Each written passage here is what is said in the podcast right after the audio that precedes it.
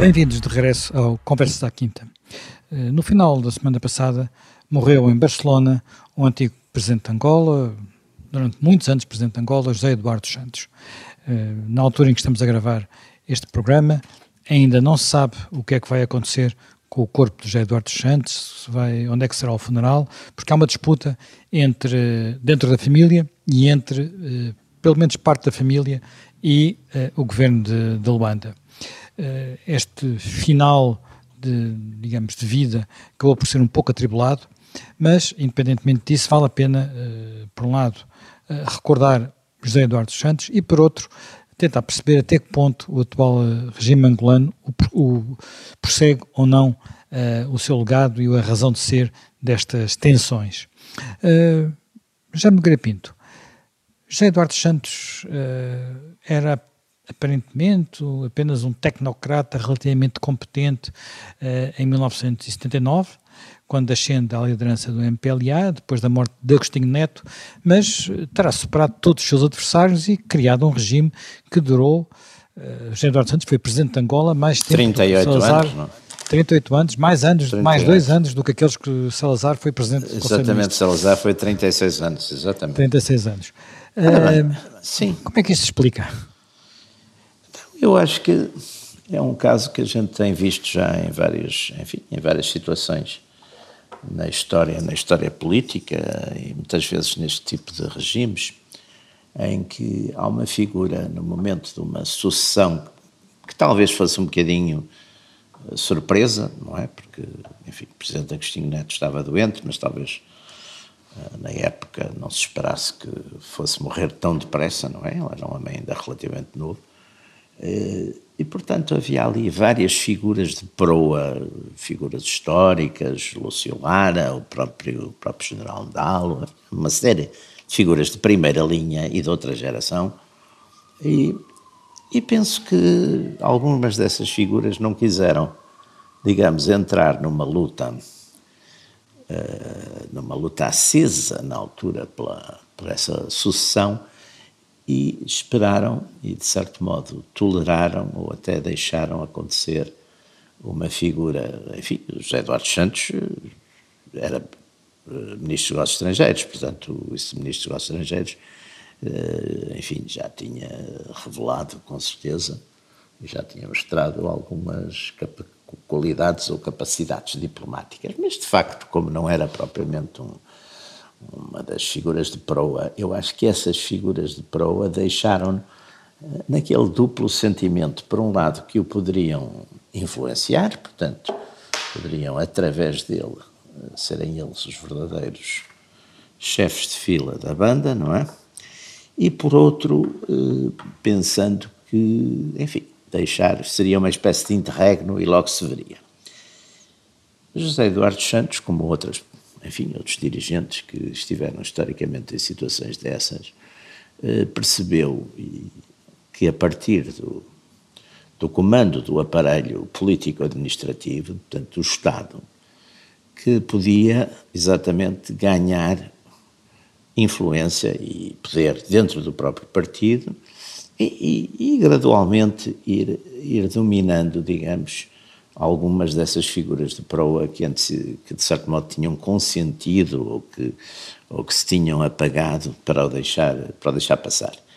Bom, e assim foi, quer dizer, assim foi, foi o que aconteceu e não seria a primeira vez, nem será a última vez que este tipo de situações uh, acontecem, não é? Este tipo de situações, uh, vamos lá ver, estávamos a falar um, na época de um partido único, partido único que tinha ganho a primeira fase da, da Guerra Civil, estava nesta altura mais ou menos a reacender-se a segunda fase da Guerra Civil, eh, ainda, digamos, a UNITA começava, mantinha ainda um, tinha recuperado já algum, alguma capacidade militar, estava a ser ajudada na altura, eh, enfim, pela África do Sul, por Marrocos, já pela França também, e, portanto, enfim, mas na altura, digamos, o, o domínio e o controle de, de Angola uh, pertencia, de facto, ao, ao, governo, ao poder do MPLA. E, portanto, José Eduardo Santos fez exatamente, eu acho que foi, digamos, a sua. Não é propriamente um segredo, foi a estratégia que seguiu e, e, e conseguiu, e conseguiu, enfim, progressivamente, até porque também foi respeitando e aceitando, digamos, esses mais velhos, não é? Foi, foi, foi jogando com o equilíbrio e foi jogando com as suas próprias, com as próprias diferenças entre eles e, e conseguiu progressivamente ganhar a hegemonia dentro do partido e do Estado. Jaime Gama, uh, há, uma, há um momento crítico, quer dizer, na fase inicial o regime angolano é um regime uh, de influência marxista, influenciado pela União Soviética, influenciado por Cuba, os cubanos são decisivos para, uh, para a vitória do MPLA, logo em 1975, e depois, no início da, década, na passagem da década de 80 para a década de 90, o regime transfigura-se e passa a adotar a economia de mercado, mas que é uma economia de mercado sui generis, digamos assim. José Eduardo Santos falava em acumulação primitiva do capital. Há quem diga que isto, no fundo, era basicamente uma desculpa para o enriquecimento rápido da, da elite do regime. Eh, como é que olha para este período? É, bom, é, é, é talvez importante vir um pouco mais atrás. Uh, o, o, MPLA tem uh, características na sua fundação que o recortam, porque o MPLA que vai existir em 75 não é bem o MPLA que existia antes de 75. Há aí também uma evolução. E há também a circunstância de o, o MPLA se ter visto bastante eh, circunscrito e limitado na sua intervenção quando se dá a oportunidade da independência. E a própria trajetória de Zé Eduardo Santos, como jovem militante, a sua ida para o Instituto uh, dos Petróleos e uh, os químicos de Baku para estudar, adquirir uma capacidade tecnológica e também alguma capacidade na área das uh, comunicações militares, que depois leva a desempenhar, ainda antes da independência, um papel em Cabinda. Cabinda, local muito difícil para o MPLA, porque não nos esqueçamos que havia uh, no Zaire, o MPLA foi corrido para o Congo Brazzaville mas a sua ação em Cabinda era muito dificultada, eh, não só pela FNLA no norte de Angola, como também pela própria FLEC, que era um movimento que eh, fazia grande atrição ao MPLA em Cabinda. Portanto, há aí essa primeira eh, situação. Depois há, em Angola, vicissitude do processo de transição na descolonização, uma emergência do MPLA com apoio externo. E depois há um grande conflito interno. Há um conflito interno, porque há o conflito interno que já vinha de longe com a Frente Leste e com Chipenda, houve o conflito com a revolta ativa, há o conflito do fraccionismo com o nitismo, há também esse o conflito, presidencial esse, esse conflito Neto, do, do nitismo que é em 77 é o mais sangrento de todos, porque apesar de tudo os outros foram dissidências ou perseguições, mas não houve nada que se parecesse com o nitismo. Sim. Uh, José Eduardo Santos, uh, ao assumir uh, o Ministério dos Negócios Estrangeiros, ainda no governo presidido por Lopo Nascimento, o primeiro governo da, da, da independência, penso que é valorizado pela liderança de Neto na componente ligação de José Eduardo Santos à sua formação na Rússia e conhecimento da área do petróleo, e a importância do petróleo na geopolítica angolana e o que o petróleo e um bom conhecimento das dinâmicas do petróleo pode levar à manutenção de um relacionamento com a França e com os Estados Unidos.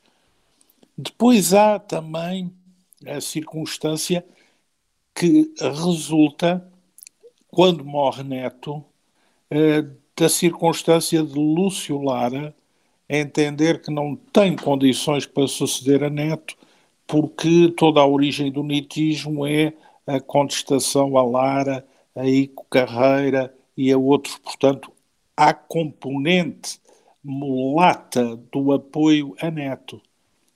Consequentemente, Zé Eduardo Santos tem aí a vantagem da sua origem não mulata de pertencer a uma geração mais jovem eh, que não está plenamente envolvida nessas atrições muito, muito duras do MPLA internas e também de conhecer e ser capaz de ter alguma expertise no relacionamento com a Rússia, que é um parceiro eh, muito importante eh, de Angola, mas também na janela de oportunidade pela temática do petróleo da relação eh, com países não só com a União Soviética e por isso também a questão da França e, e dos Estados Unidos. É, é portanto, é, todo esse conjunto de factores que o leva a ser eleito presidente do MPLA e automaticamente, por tradição do MPLA,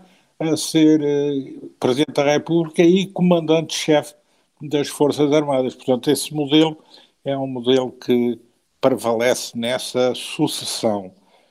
A construção do próprio poder interno no MPLA por ser Eduardo Santos é, é, digamos, um trabalho do próprio, que vem uh, a seguir e das vicissitudes seguintes, o que é valorizado em seu benefício uh, nesse processo de disputa, que implica a tomada de medidas discretas para, digamos, emoldurar algumas das figuras mais clássicas, sempre num processo uh, subtil e não agressivo que o vai caracterizar. Mas isto já é a fase seguinte e é a, adaptação à queda da União Soviética, à queda do comunismo e a tudo isso. É? Uh, já Nogueira Pinto, uh, tinha essa, essa passagem é feita na altura da, portanto, com, com, os acordos de Bicesse, depois com a paz com a UNITA, mas essa paz fracassa. Uh, olhando assim à distância, vendo já passaram praticamente 30 anos desses acontecimentos, uh, ainda hoje se discute um pouco responsabilidades naqueles acontecimentos. Até que ponto é que a UNITA foi empurrada para, para uma desconfiança do que estava a passar, há os acontecimentos de Luanda, quando a, a, digamos, a cabeça da UNITA é decapitada, mas ao mesmo tempo Jonas Sembimbi não tinha vontade nenhuma de aceitar os resultados, não é? Bom, eu penso que eu penso que, enfim, na, na conjuntura, a UNITA assumiu um bocado a ideia de que, como na Guerra Fria tinha estado uh, ao lado, digamos, do vencedor da Guerra Fria, de certo modo a Guerra Fria tinha acabado, não é? E, aliás, o, os Estados Unidos, ainda antes de Bicesse, até nas vésperas de se começarem, enfim, de se intensificarem as negociações de Bicesse, os Estados Unidos, através do, do então, nessa altura, Desk Officer do National Security Council para, para a África, Walter Kansteiner, o, o secretário de Estado Jimmy Baker, tinha mandado prevenir o, Dr. Savimbi de que, que apressasse e que acelerasse os acordos de paz, porque os Estados Unidos iam, estavam a acabar a, a Guerra Fria com a União Soviética, que, portanto, queriam deixar esses, esses conflitos chamados periféricos arrumados, ou pelo menos encaminhados para soluções pacíficas. Eu julgo que o Dr. Savimbi confiou, de certo modo, demasiado nessa, nessa lógica, digamos, da Guerra Fria, que estava exatamente por definição já a acabar, ou que já tinha acabado, é que confiou demasiado e, portanto, eh, de certo modo, eh, ficou convencido de que, de que ia ganhar.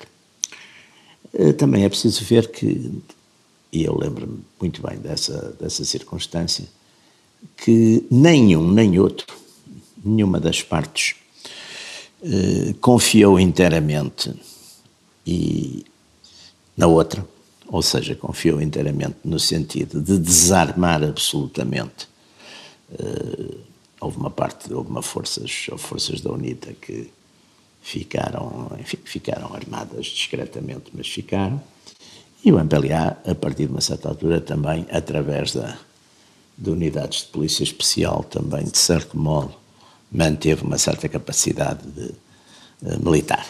Portanto, não houve isso. E houve também aqui uma outra coisa, uma outra responsabilidade, foi que exatamente os, os aliados de uma parte e de outra, de certo modo, em vez de se terem concentrado uh, no cumprimento dos acordos, uh, foram bastante laxistas no cumprimento dos acordos. Por exemplo, nomeadamente a Constituição, por exemplo, de uma coisa que seria essencial, que era o Exército Único, essa Constituição esteve sempre, sempre, sempre, sempre atrasada. Sempre atrasada. Foi sempre atrasada e houve enquanto depois, e Moçambique ganhou com isso, porque ganha, Moçambique ganhou muito com os erros de Angola, em, em, em Moçambique, quando se fez depois, depois dos acordos uh, de Roma, as coisas avançaram e, e digamos, os, os, mediadores eh, internacionais, mais que saber se qual era o lado que ia vencer ou prevalecer,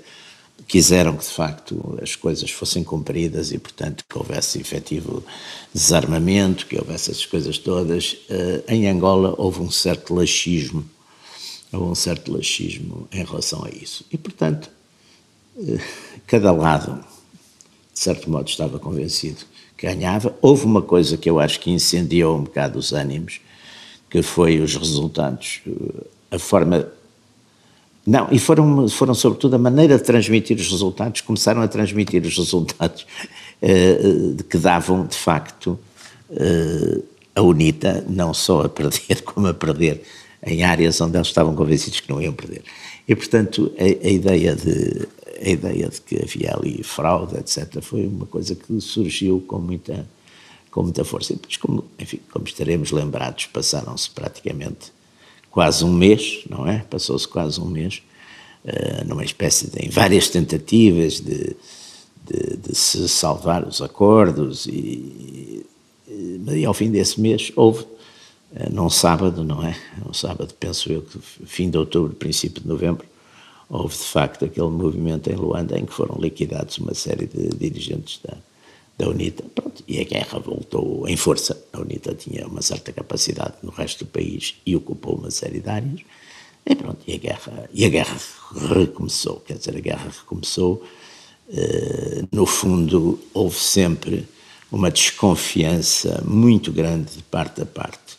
Houve sempre uma desconfiança grande de parte a parte e, e de certo modo, não, os próprios negociadores também também não, não, não foram muito exigentes, uh, foram tentando salvar o processo, transigindo com as sequências ou sequelas dessa, dessa falta de confiança. Não é? Isso, claro, no dia da, na hora da verdade estavam, as coisas estavam no terreno e, era, e foi impossível pará-las.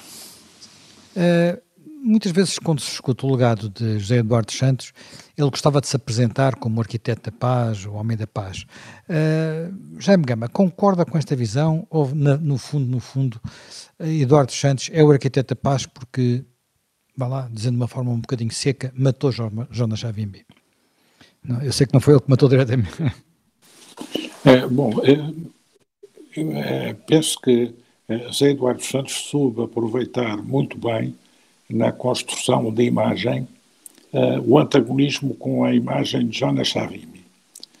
Ou seja, quando um aparecia sempre com pistolas, fardado, a fazer discursos um pouco incendiários, uh, José Eduardo Santos sempre se colocava numa posição de moderação, abertura e integração, e sempre com uh, um espírito de adaptabilidade. Adaptabilidade eh, que, no fundo, eh, resultava do fim eh, do, do, do, dos regimes de partido único como ideologia e, portanto, uma certa abertura ao multipartidarismo. Acabou o comunismo, vamos ver como conseguimos compatibilizar com o capitalismo. Acabou eh, o marxismo, como vamos eh, ter aqui uma coisa que se possa definir vagamente como social-democracia e aderir até à Internacional Socialista. Portanto, um certo sentido pragmático e também um, sentido de gestão de imagem. Mas isso não significava a ausência de uma teoria. E essa teoria era uma teoria onde se balanceava, por um lado, uh, o emprego da força, das várias forças de coerção, não só militares, como securitárias e dos serviços de informação, uh, a noção de que a vitória é algo que se conquista com aliados e depois uma abertura à negociação com a promessa de integração, mas uh, uma negociação uh, com um vencido, nunca uma negociação com uma parte igual e absolutamente igual. E, e por isso a guerra civil se prolonga no pós-Bicesse, ao protocolo Lusaka, e depois tudo aquilo, no fundo, vai acabar num protocolo militar que acaba por ser, eh, digamos, a, a rendição do remanescente militar da UNITA, porque uma parte do mecanismo político já tinha sido integrado na UNITA renovada e na presença da UNITA renovada no GURN e no Parlamento de Angola. Portanto, há um faseamento de etapas que leva a essa uh, consolidação. Ou seja, há uma doutrina. Há uma doutrina que tem a ver também com a doutrina sobre a conversão do MPLA e a sua desideologização em relação uh, ao marxismo-leninismo, à sua componente mais radical, mas que não é uma cedência quanto à teoria de que uh, esse partido deve continuar a ser um partido hegemónico, o, o, o partido que uh, governa, o partido que manda, e por isso a importância do controle da ação militar, a sua coordenação com a ação política uma grande disciplina do sistema, eh, quase que a eh, nulificação do MPLA enquanto força política que comandasse as deliberações do presidente e a sua transformação num comitê de campanha, num comitê de campanha eleitoral, num comitê de campanha para a realização dos chamados grandes eventos de massa. E aí uma conversão e uma integração eh, com muita influência dos eh, uh, marqueteiros brasileiros uh, das novas técnicas de comunicação, a televisão, a rádio, enfim, uh, um, upgrade no uso da, da, da informação, mas visando um, um controle global da situação, com aberturas, com integração, mas com integração não disruptiva, portanto, com integração não antagónica, com integração nunca alternativa. E também uma redução do campo dos desafiantes internos e a sua, digamos, domesticação através depois da participação em várias outras áreas de atividade, não diretamente políticas, mas eh, digamos que eram apetecíveis para os protagonistas e que os mantinham, digamos, eh, reverentes ou pelo menos neutralizados em relação à disputa, a qualquer Está de acordo com a ideia de que José Eduardo Santos, no fundo, comprou uh, a UNITA? É, bom, as forças políticas uh, que disputaram o nacionalismo angolano, uh, a verdade é que acabaram todas integradas num sistema de que o MPLA Eduardo Santos foi o pivô central. E isso ainda hoje é visível. Eh, isso é um facto, é um dado da vida política angolana, que eh, também sabe muito bem eh, projetar face a terceiros a ambição de um papel regional e que sabe, digamos, vender esse trabalho às instituições internacionais e à comunidade internacional com alguma mestria, porque quer a intervenção na independência na Namíbia, quer a valorização da sua ação no fim do apartheid na África do Sul, quer depois as sucessivas intervenções na RDC, eh, quer também uma certa tutela sobre o Congo Brasa, uma tentativa de subida na área do Golfo da Guiné, aí não com tanto êxito, eh, fazem com que Angola converta bem a sua localização geográfica, gerida com uma noção estratégica do seu posicionamento,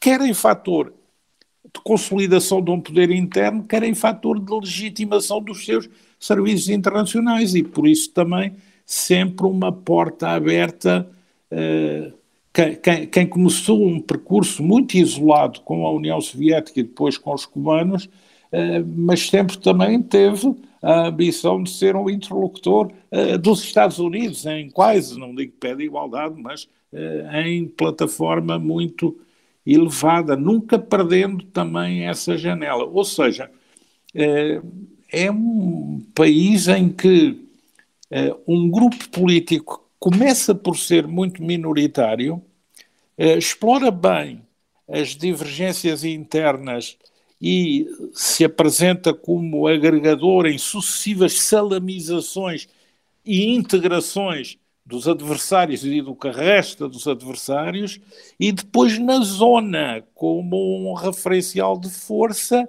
que eh, tem potencial para uh, exportar geração de segurança, de integração regional, de intervenção na mediação de conflitos. Portanto, é também um papel que é, que é, que é, que é valorizado. E depois também há a chamada abertura económica, que correu, como todos sabem, eh, mas que é, obviamente, também algo que seduziu o mundo inteiro, o mundo ocidental. Portanto, estivemos no top do apogeu do sovietismo, estivemos na abertura globalizadora do capitalismo mundial, estivemos na relação com a China também, a procurar extrair o máximo, somos capazes de ter relações uh, extranormais com Israel. Portanto, há, um, há, há uma versatilidade tática imensa na construção deste poder. E depois há um referencial das instituições, uma certa solenidade protocolar,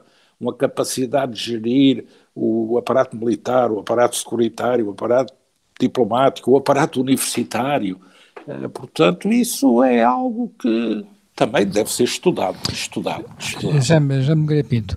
Uh, José Eduardo Santos enganou-se no sucessor, estas tensões entre ele e João Lourenço, entre os seus homens e João Lourenço, as perseguições, ou, uh, digamos, pelo sistema judicial aos filhos, a, a alguns dos, dos, generais que estiveram próximos de José Eduardo Santos, uh, não foi uma transição de poder como ele sonharia ter feito?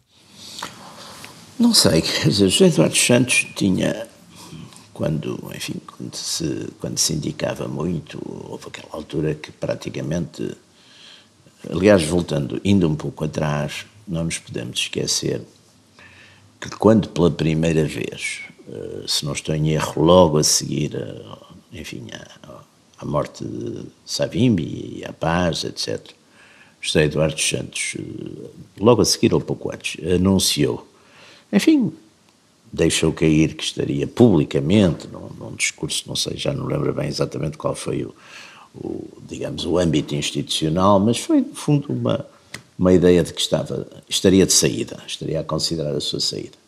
João Lourenço, que na altura era o secretário-geral do, do MPLA, de certo modo, candidatou-se, não é? Disse, bom, enfim, eh, deixou, deixou ele também dito e expresso que se o presidente estivesse saída, ele estaria na, na linha de, de candidatar-se, não é? Estaria disponível para. E isso levou, enfim, a um... Mas houve um momento em que, inclusive, caiu, digamos, em desgraça. Levou, exatamente, caiu a seguir a isso, exatamente a seguir a isso. Aliás, é uma regra muito interessante estes tipos de sistemas e o, o Ismail Kadare, o escritor o albanês, tem uma coisa muito interessante chamada O Sucessor, que é um livro que eu, enfim, aconselharia a quem, até acho que foi traduzido, não sei, mas que é um livro que eu aconselharia porque é exatamente o problema que tem aquele que se candidata ou que aparece como sucessor neste tipo de, de regimes, porque passa a ser, digamos, um bocadinho o bote expiatório de tudo o que corre mal, passa a ser o objeto de, de, guerra de todos os outros que acham que foram postos de lado, etc, etc, etc. João Lourenço, na altura, se estou em erro, foi nomeado segundo vice-presidente da Assembleia Nacional, que enfim, era uma passar de, de secretário-geral de partido para isso, foi, foi enfim, foi, foi, foi, de certo modo uma despromoção e teve, de facto, ali um período uh, de desgraça, desgraça que, enfim, foi de apagamento, não é? Mas quando José Eduardo Santos está a preparar, de facto, a sua, a sua sucessão, digamos, como, como se lembrarão todos, fala-se muito tempo de, do sucessor poder ser Manuel Vicente, não é? Uh, Manuel Vicente, Vicente era o homem da, o homem da Sonangol. Era um homem de, que... e era um homem que tinha afinidades até de certo modo não não pela linha do sangue mas pela linha da proximidade familiar tinha afinidades estava muito próximo de José Eduardo Santos. E José Eduardo Santos percebeu que de certo modo ter alguém que na sua preocupação, que eu penso que era, que era uma das preocupações que José Eduardo Santos tinha, que era de defender e, e proteger a sua, a sua família quando ele desaparecesse, os filhos, nomeadamente, e os interesses deles, pensou exatamente que alguém que viria do mesmo, enfim, também da mesma, da mesma, da mesma área, não poderia eficazmente fazer essa proteção. E que João Lourenço, como estava de certo modo relativamente antagonizado, vamos pôr as coisas assim, que poderia exatamente ser uma, uma opção interessante. E ele tira João Lourenço do, enfim, dessa, dessa área de mais sombria ou, ou, ou mais, mais uh, subalterna em que estava, digamos, mais escondida, segundo, segundo vice-presidente, acho eu, da Assembleia Nacional, e trá-lo para Ministro da Defesa. E João Lourenço, portanto, faz. Ora bem, João Lourenço eh, era uma pessoa que conhecia muito bem eh, o aparelho do partido, o aparelho da segurança do Estado e também o aparelho, o aparelho militar, não é? Portanto, elementos essenciais e fundamentais do, do poder. É evidente que quando sucede a José Eduardo Santos, ele tem aí eh, tem um problema complicado, quer dizer, que é, por um lado, eh, como vem com aquele discurso e com a expectativa de que irá fazer, digamos, correções que o seu antecessor já não podia fazer, não é? E uma delas, de facto, era o, problema da corrupção, da, da cleptocracia, tudo isso. E, portanto, eu penso que há aí uma uma ofensiva, digamos, que atinge, por um lado, exatamente alguns, alguns familiares do presidente, mas que também estavam expostos a isso, exatamente pelos lugares e pelos interesses que representavam, e, e atinge depois próximo, pessoas próximas, até porque, enfim, normalmente há esta tentativa sempre de exemplaridade.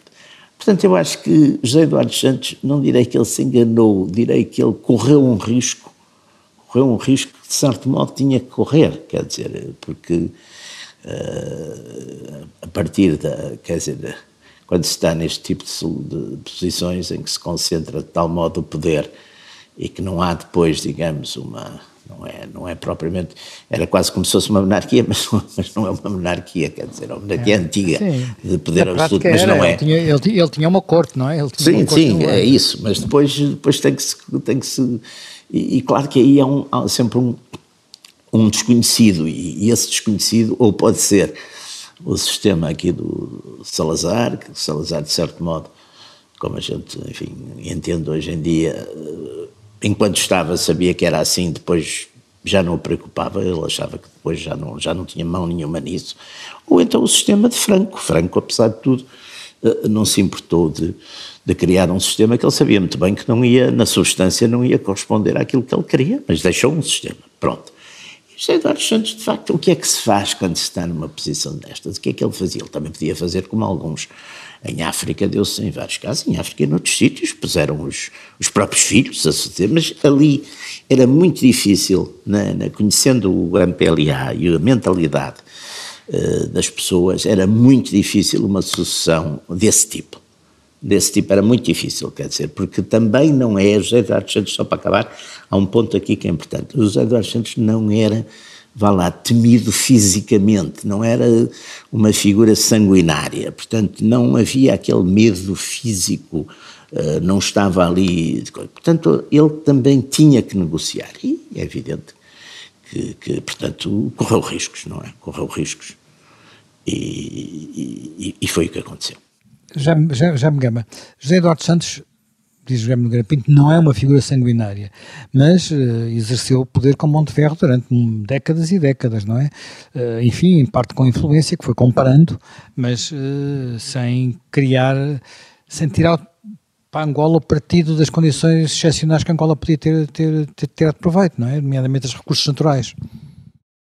Olha, uma coisa que eu eh, teria imensa curiosidade é eh, saber se Eduardo Santos escrevia ou não um diário.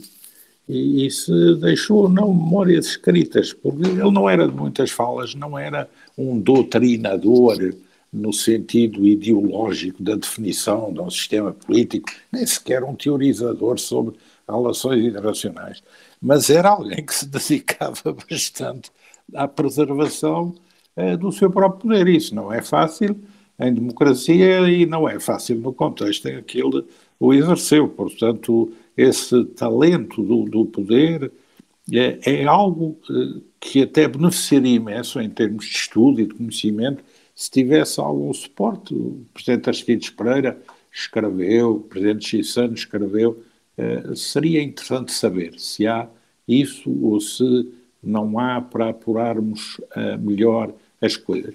Agora, tanto quanto me é dado ver, Zé Eduardo Santos tinha um sucessor, tinha um sucessor escolhido, definitivo, e esse sucessor era sempre José Eduardo Santos.